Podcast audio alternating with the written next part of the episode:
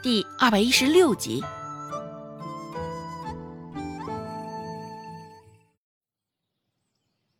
周有巧又将视线看向孟婆子，对着孟婆子说道：“娘，你看看二嫂，就是这般猜忌我的。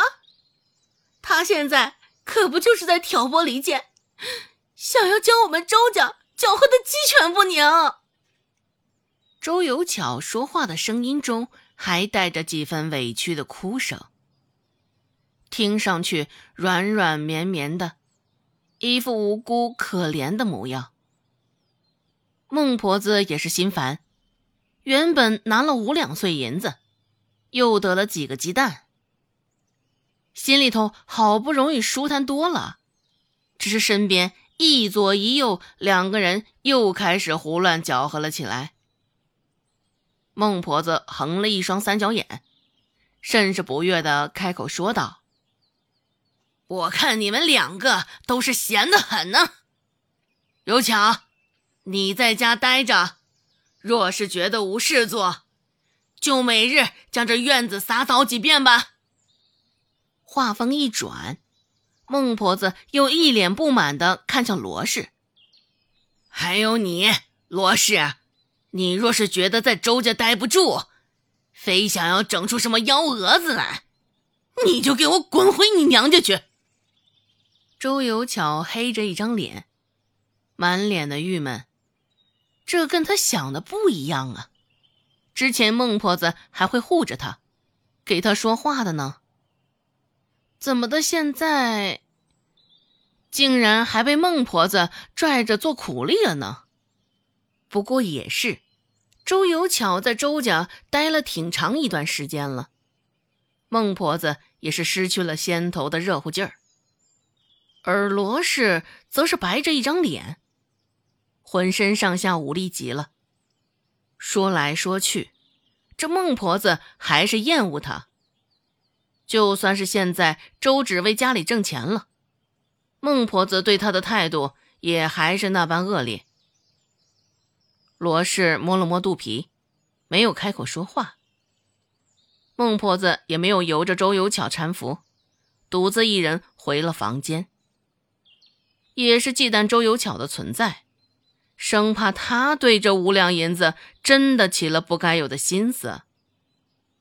孟婆子一回到房间，就将门砰的一声大力的甩上，还不忘给门上了锁。窗户也被他关得严严实实的。仔细瞧了瞧，这才开始藏钱。周有巧扫了一眼孟婆子离开的方向。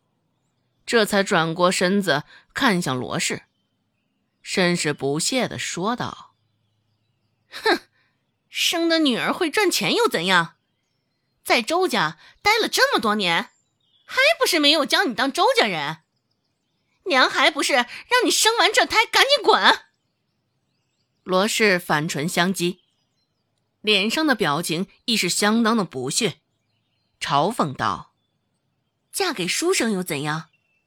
现在还不是躲回来吃娘家的，百无一用是书生，这话说的也真的是不错。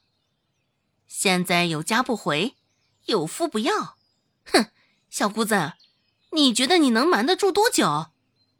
周有巧呼吸一滞，不过很快又装作无事的模样，说道：“我不知道你在说什么。”罗氏脸上的嘲讽之意更甚。哼，你以为娘傻？其实她精明着呢。你以为你回回用宋云飞忙来搪塞咱娘，她就不会有想法，她就不会起疑心？忙？哼哼，这样蠢的理由，你就骗骗自己吧。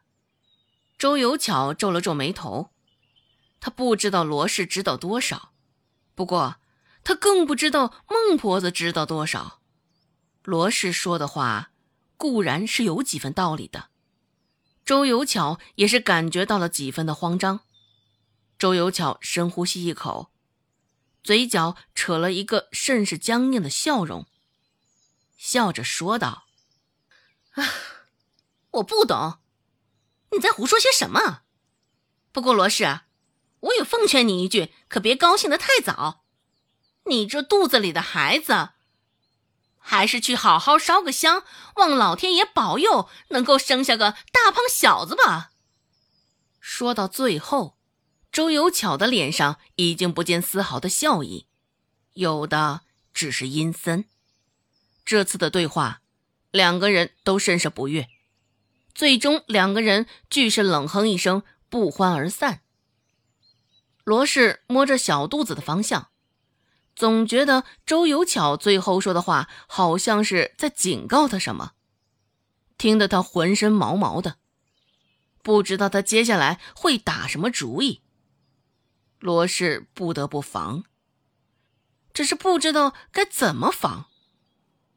与刘氏比起来，这个周有巧俨然是更加难对付些。兜里揣着五两碎银子，刘氏回到家，看着那只兔子，一时犯了难。原本脸上的神色还甚是喜悦，只是一瞅到眼前的兔子，刘氏的脸又耷拉了下来。兔子也是蔫蔫的模样，现在半睁着眼睛趴伏在地上。刘氏一双眼睛紧紧的盯着兔子。眉头现在也紧紧的锁着。这兔子究竟是哪处病了呢？现在这么瞅着，也是看不出个所以然来。倒是觉得他命不久矣。这般金贵的兔子，若是没法治好，不知道那十两银子会不会也得还回去。想到这儿。刘氏脸上的表情也瞬间变得肃穆，捏了捏腰间瘪了一大半的钱包，心想：这可不行，五两银子已经给了孟婆子，别不能赔了夫人又折兵啊！